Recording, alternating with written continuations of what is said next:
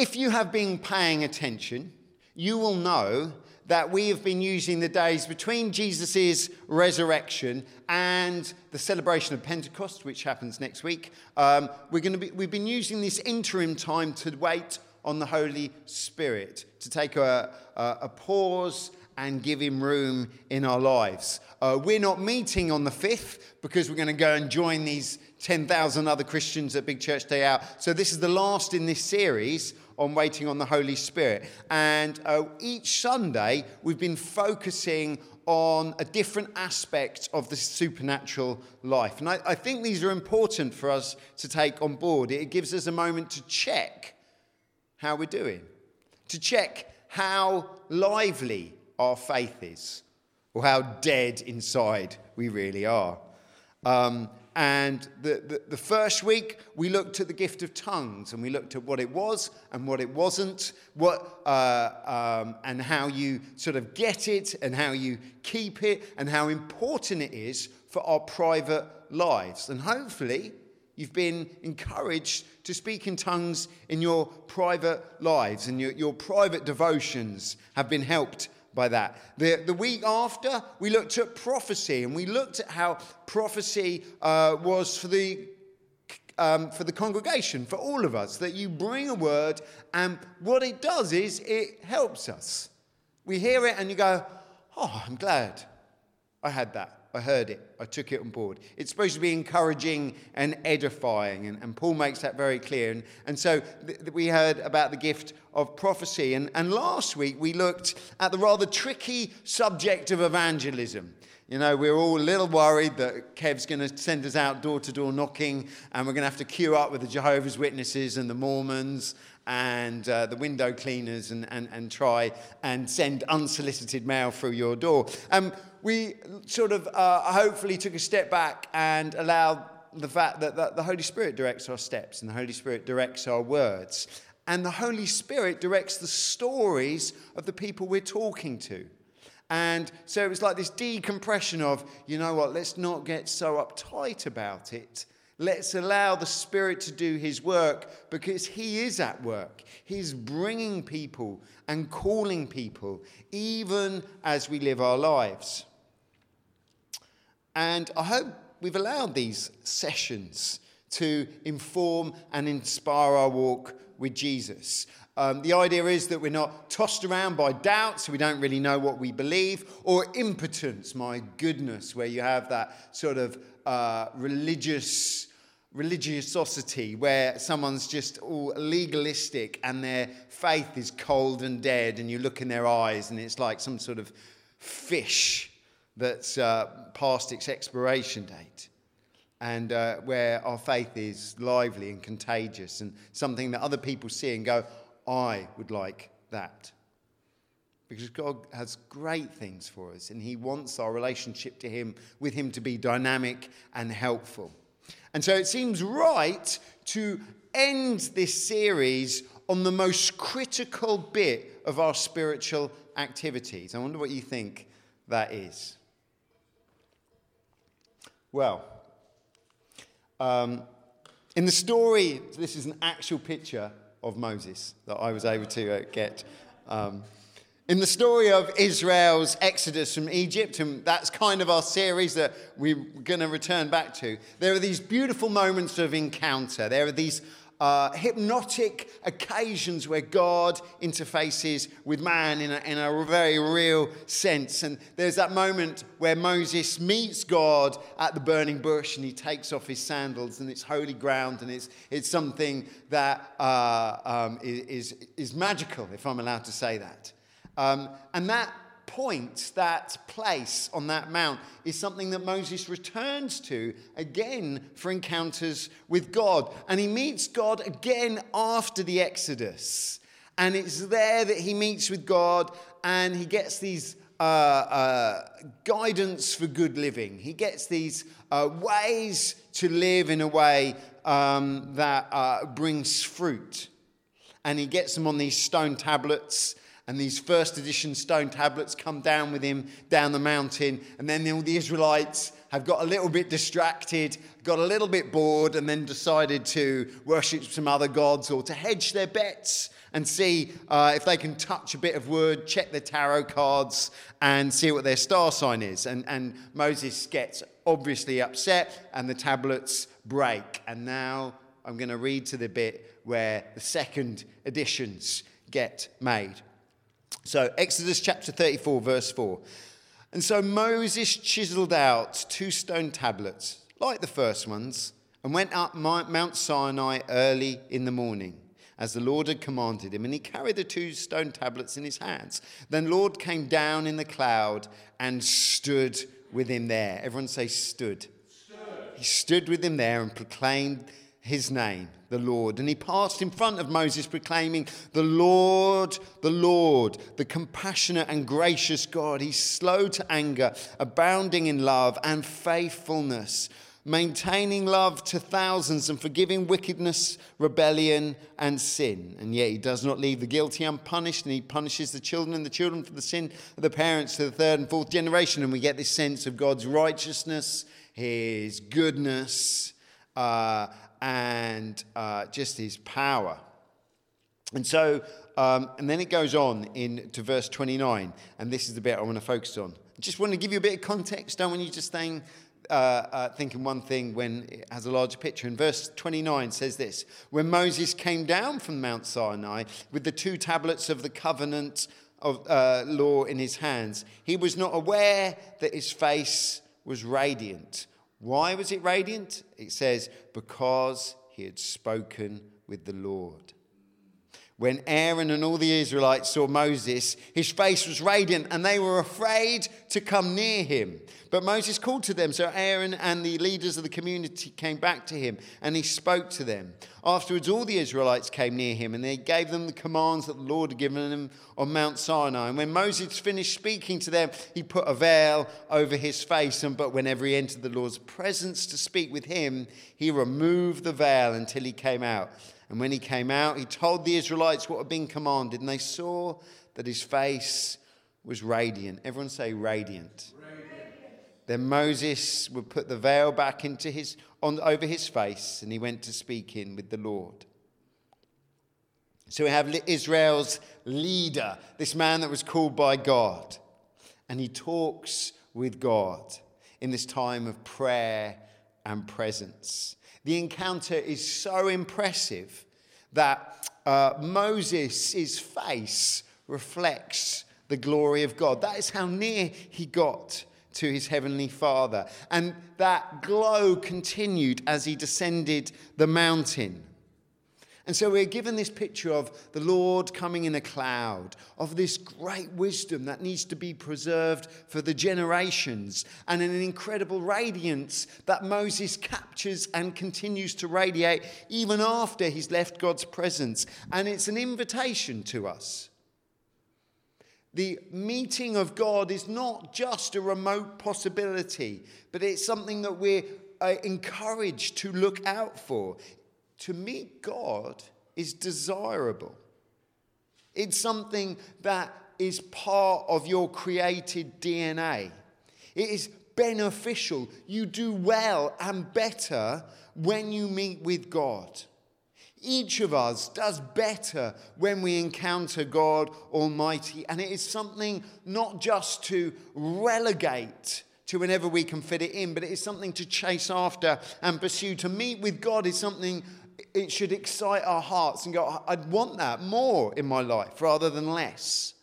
And this invitation comes again and again in the Old Testament. Again and again, these rascals and scoundrels encounter God and their lives are changed. We get this wonderful moment when Isaiah uh, gets this picture of God and, and, and it just fills the, the, the text one of these wonderful images that you want to be part of and an audience to. And you have Jacob, and he, and he wrestles God, and, he, and he, he gets this blessing that he demands. And there is this moment when Elijah ascends to heaven on these fiery chariots, and these moments of encouragement. Your God is supernatural, and he wants to meet with you, and you do not know where this would lead you. But it is something to long for, to desire for. And so it's no surprise with all that Old Testament heritage that when God comes, when uh, he is incarnated as man, that this subject of relating and meeting God is on the agenda. And Jesus makes it very clear that regular, intentional, time consuming prayer is a valuable discipline. It's not just supposed to be uh, uh, a flare we keep in our back pocket that we send up when things get dicey. It's supposed to be a part of our daily lives. And so on this Sermon on the Mount, on when this, when Jesus kind of lays out much of his teaching, when the most important aspects uh, of his thoughts are laid out for us and brought together, God gives us clear parameters as to what prayer life should look like. If you've got a Bible, turn to uh, Matthew chapter 6. If you've got a Pew Bible, it's page 970.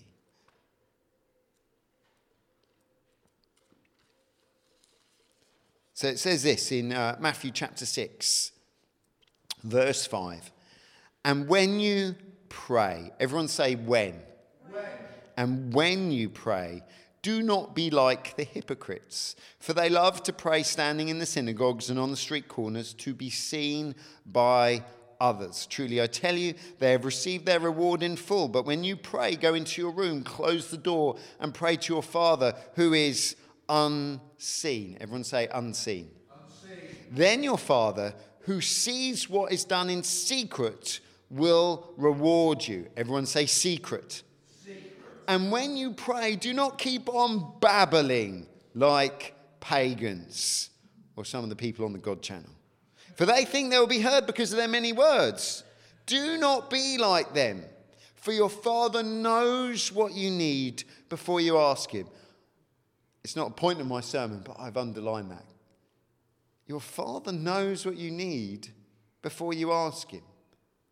It's a lovely thing, something reassuring. I don't know how to ask God. I'm not sure whether I'm allowed to ask. And God goes, I know what you need before you open your mouths. Verse 9. This then is how you should pray Our Father in heaven, hallowed be your name. Your kingdom come, your will be done on earth as it is in heaven. Give us today our daily bread, and forgive us our debts as we also have forgiven our debtors. And lead us not into temptation, but deliver us from the evil one.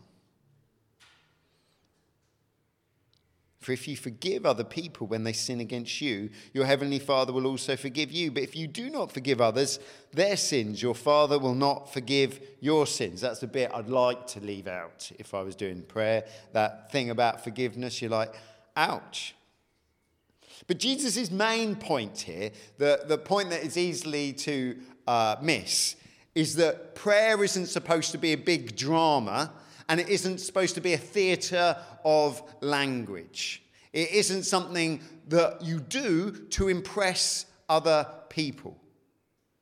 That's Jesus' main point. He goes, when you pray, it's not some sort of show and tell. It's uh, between you and God, not you and your audience and God.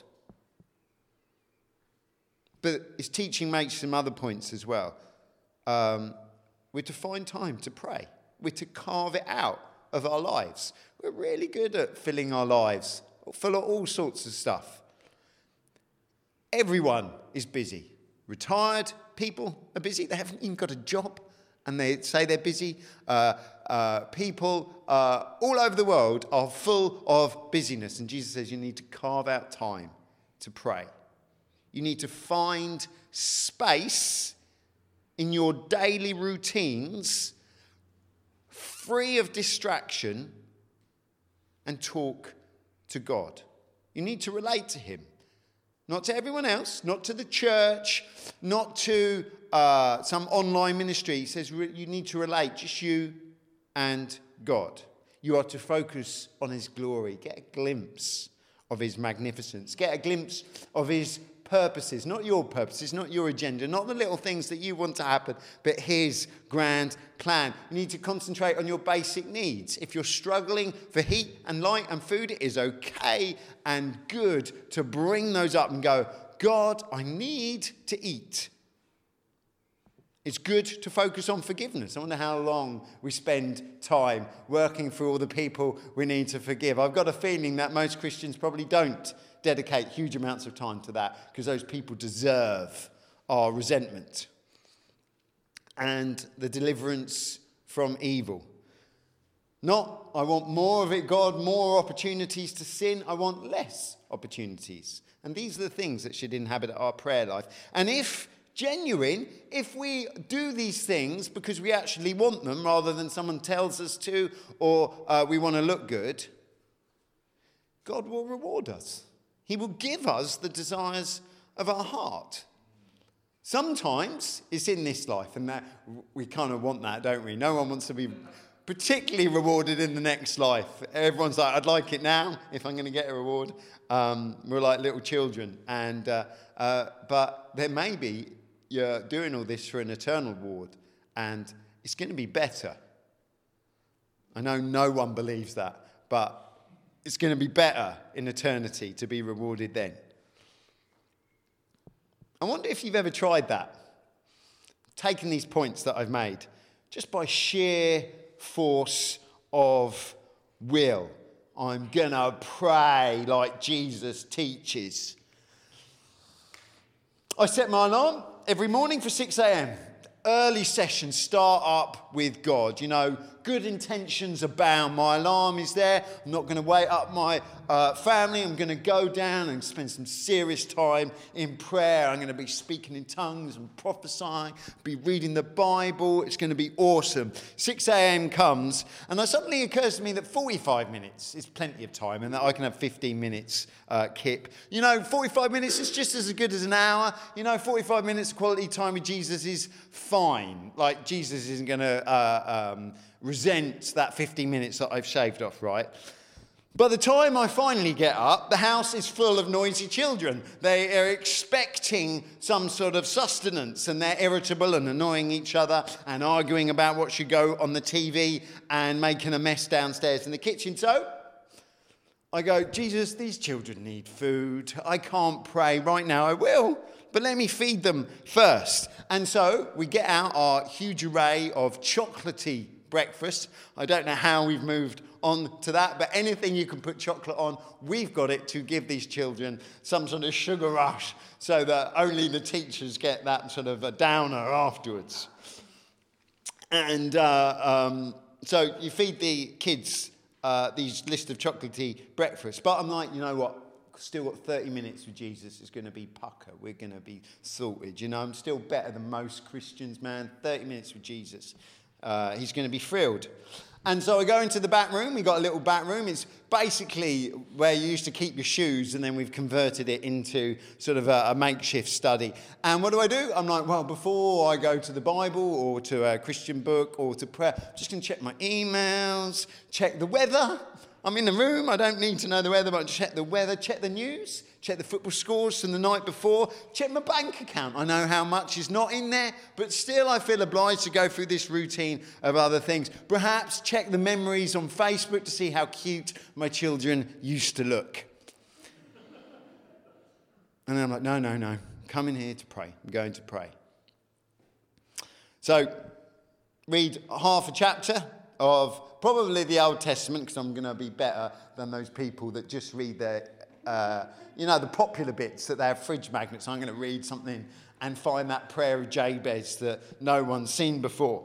So I read half a chapter of an Old Testament and struggle with it, and then the kind interrupts, and um, it's like, oh, thank the Lord. Oh, you want more food? Let me come and feed you more food. So we feed them uh, uh, more food, and I, am alleviated from having to spend more time in this flipping Old Testament book where I don't understand any of the place names. But I sit down again after feeding them, and I've got 15 good minutes, 15 quality minutes with Jesus. It's going to go really well. I finish the Old Testament. I've managed to finish a chapter. I'm like, the chapter's done. I'm all about quality time, not quantity. Done a chapter. Right, I'm going to pray. I'm going to pray for a quarter of an hour and uh, just going to experience heaven on earth. And so I start with that phrase, Hallowed be your name. I get that moment of spending time with God. Oh, you're so good.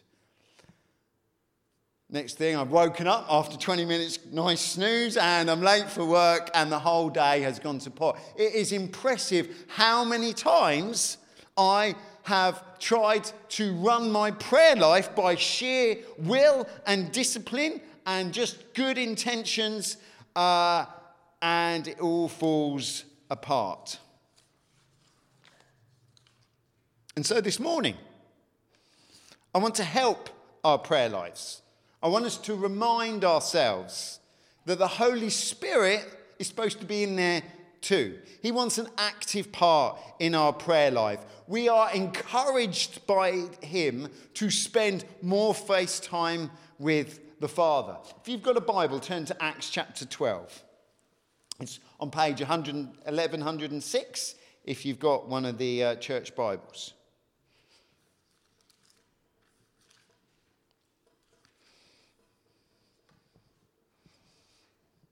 So it says this.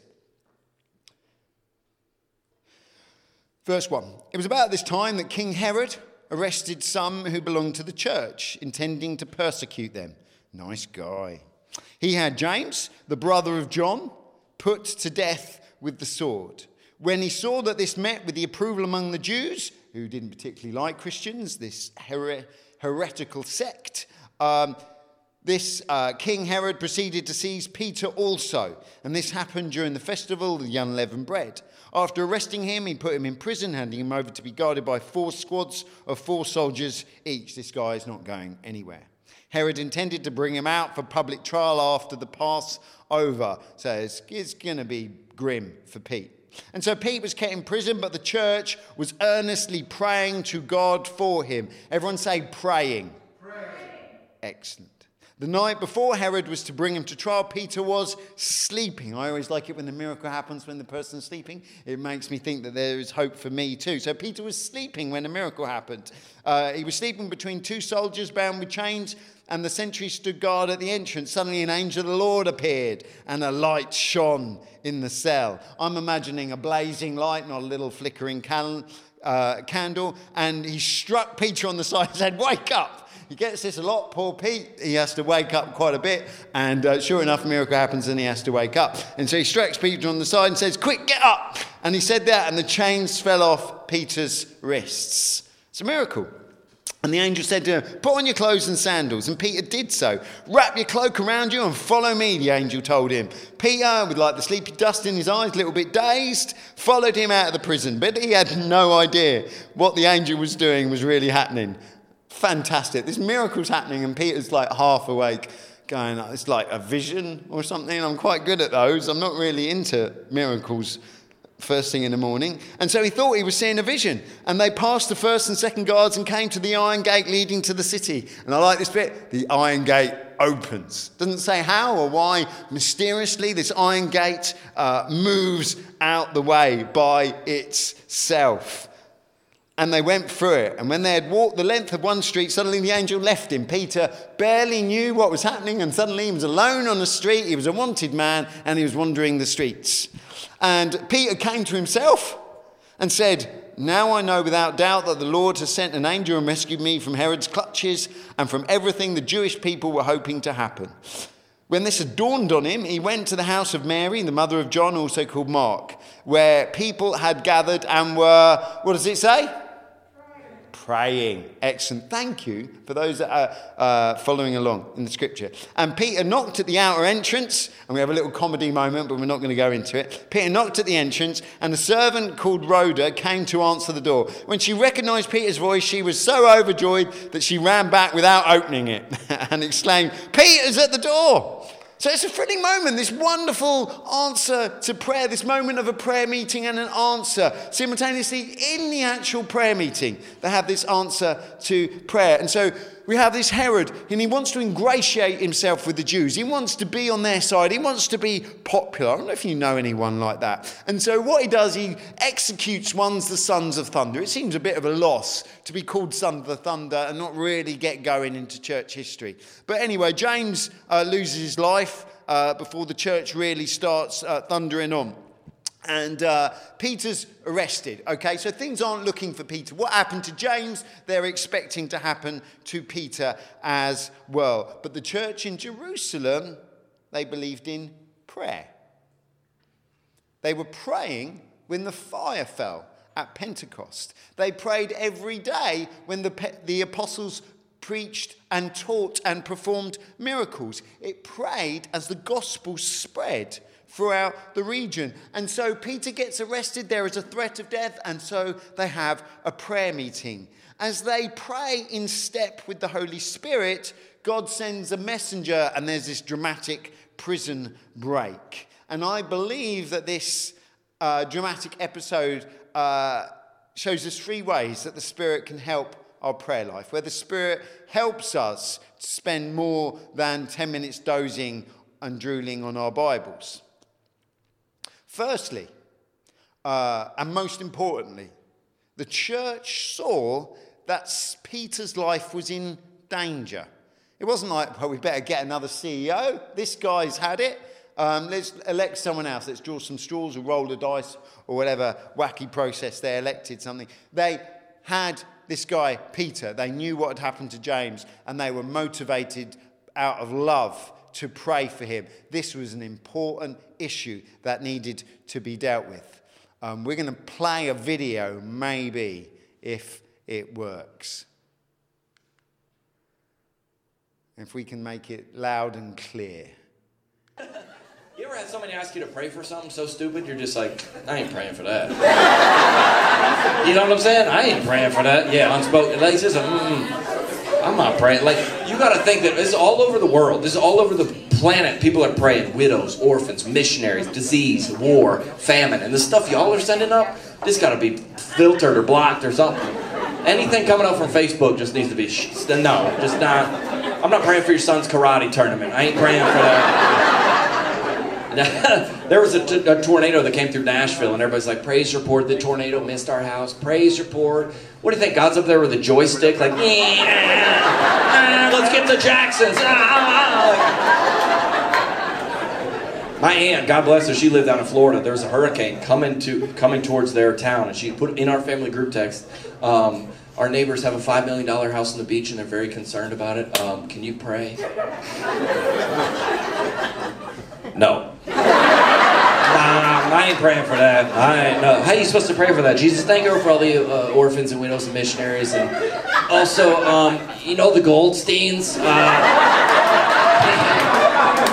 yeah, uh, from Boca Raton. Yeah, yeah, yeah, yeah. What's that? Build your house in the rock? Nah, they put it right on the sand. Uh,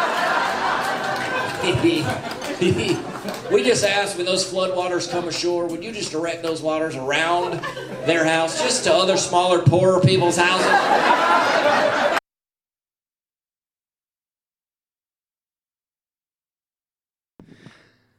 So, we can often fill our lives full of really mediocre prayers. Stuff that we kind of feel obliged to because someone's asked us to do it. But we kind of like, our heart dies when we pray for things that we have got no passion for, and it really won't make any difference in their lives as well. He's, uh, there's this great moment where he's talking about, I'm going to pray for your kid's karate lesson, and then he's going to send that fist into that other guy's face, and the Lord will come upon and lay him down and reduce him to nothing so that he wins this trophy. And I think so much of our lives, we can be asked to pray for something that really is rubbish.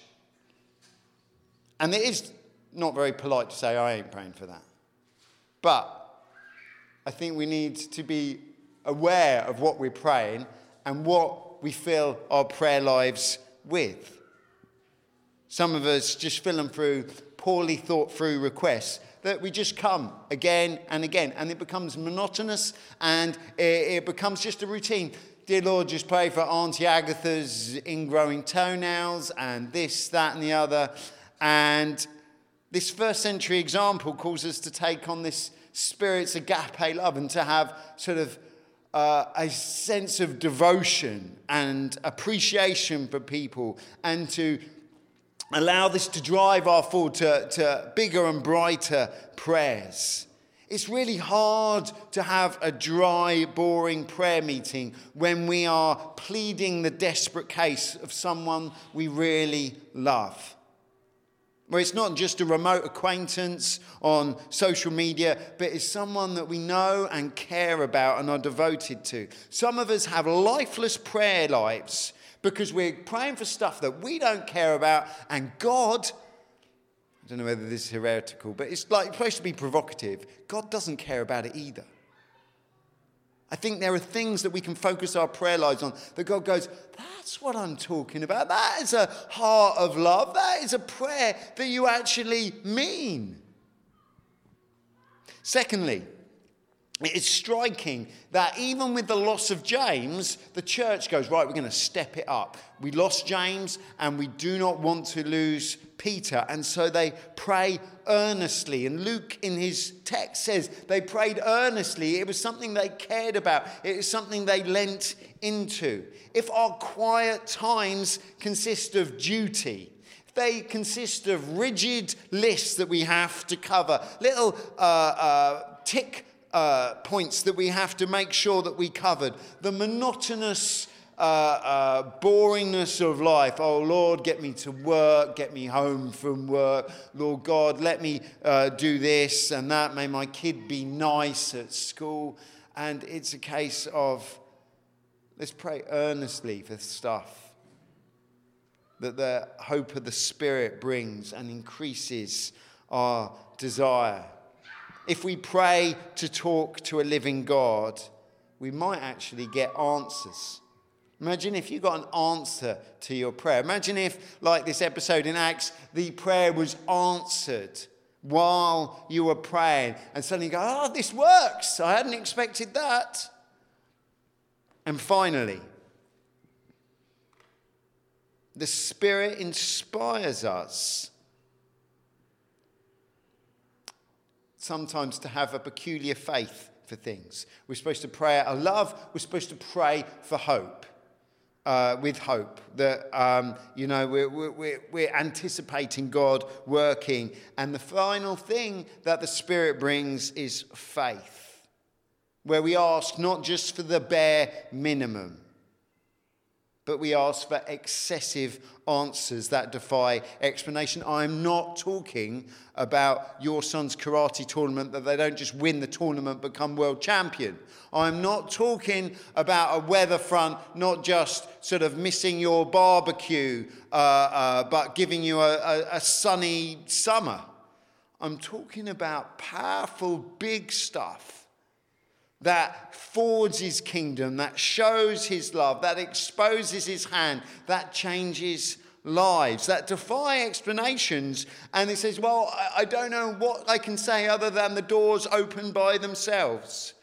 It really doesn't take much faith to pray that your paracetamol will deaden your headache. And some of us, that's our prayer life. Lord, make this small thing even smaller. I'm not saying you can't pray for that, but if that is that takes up the majority of your prayer life, it's going to be dry and dull, and um, I'm not sure you're going to see some good answers. It takes a little bit more faith to ask for the migraines to end permanently. It takes a little bit more faith to raise your eyes up and pray for other people that migraines are the least of their worries. And so the Spirit prompts these prayers, these prayers of faith at certain times. And we should be um, aware of Him and look out for Him. I want to end this morning with this classic reading from James. If you've got a Bible, turn to page 1216, and it says this Is anyone among you in trouble? Let him pray. Is anyone happy? Let them sing songs of praise. Is anyone among you ill? Go to the co op, get some paracetamol. Doesn't say that. I'm not saying you can't do that, but that's not what James has to bring to the issue. Is anyone ill? Call the elders of the church to pray over them and anoint them with oil in the name of the Lord. We go through phases of this. We have, uh, I don't know where oil is because no one has sort of asked for it recently. But you're, if you're sick, you're seriously sick and your uh, Medicare's run out or whatever else, come, find a church leader, find an experienced Christian and get them to anoint you with oil. And the oil symbolizes the Holy Spirit and goes, you know what, we want to see a healing here. And then it goes on, and it's a little bit difficult, a little bit awkward, but what am I going to do? Edit this bit out of the scripture. And the prayer offered in faith will make the sick person well. Everyone say, will. will. There's a certain certainty there, which is a bit awkward when our prayers don't work. But this is what James says it will make the person well. And the Lord will raise them up. And then a little bit awkward. If they have sinned, they'll be forgiven. Oh. Yeah, we'll move on. Confess your sins to each other and pray for each other so that you may be healed. That is a prayer meeting I'd like to go to. You know, or, the, uh, or sitting here, you go, Yeah, I'm sick, and these are all my sins. Whew. But it goes on. Um, prayer of a righteous person is powerful and effective. Oh, I like sound of that. I'd like prayers to do something rather than just for me to say things in quiet where it doesn't feel like anyone hears and I don't get any reward in this life anyway. And it goes on. Elijah was a human being, all right? Even as you are, even as we are. And he prayed earnestly. Do you see that word again? Earnestly. When was the last time you prayed earnestly? Not that oh, I'll pray for it and then I'll just get on with doing it. He prayed earnestly that it would not rain. You're like, whoa, what sort of prayer is that? Well, that's what he did. And it didn't rain on the land for three and a half years. That is an answer to prayer. And then again, he prayed, and the heavens gave rain, and the earth produced its crops. It's not the whole story. If you're like wondering what this sort of uh, a maniacal control freak is wanting to do, stopping and starting the weather, there's a broader story that we'd explore another time. Uh, but the power of prayer, power of prayer in accordance with the Spirit, in accordance with God's will, in, in accordance with righteousness, you know, an internal uh, rightness with God. And it goes on. Uh, my brothers and sisters, if one of you should wander from the truth uh, and someone should bring him, that person back, remember this whoever turns a sinner from the error of the ways will save them from death and cover over a multitude of sins. So, my encouragement to you this morning is pray and perhaps don't pray lists, don't pray all the minutiae of life that other people demand you pray, but that isn't really going to change anything. It's faithful prayers, hopeful prayers, loving prayers that the Spirit wants to awaken in us and see things change. I'm going to close in quite appropriately prayer. Bow your heads.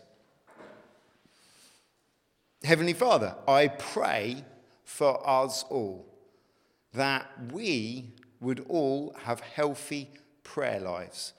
Lord God, I pray that you would enjoy spending time with us whenever we carve out a moment in our day, whether it's early morning, whether it's midday, whether it's late at night, that you would enjoy spending time with us, that we would learn what you care about, and that we would pray for it and we would see things change. God, we want to see miracles happen in the lives of the people we love.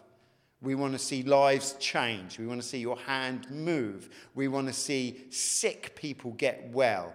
God, we want to see troubled people delivered. Lord God, we want to see people that don't know you miraculously meet you and become Christians. We want to see the kingdom of God in our midst. Heavenly Father, I pray that you would send the Holy Spirit so that our prayer lives are like ones that you are interested in and do something about. Lord God, I pray this all in Jesus' name. Amen. Amen. Amen. Well, Uh, I hope you don't feel too condemned or too lost on the subject, uh, but I just wanted us to sort of finish the series that your private life, these moments uh, in your rooms where no one else is watching, is a place where you really can see God move and things change.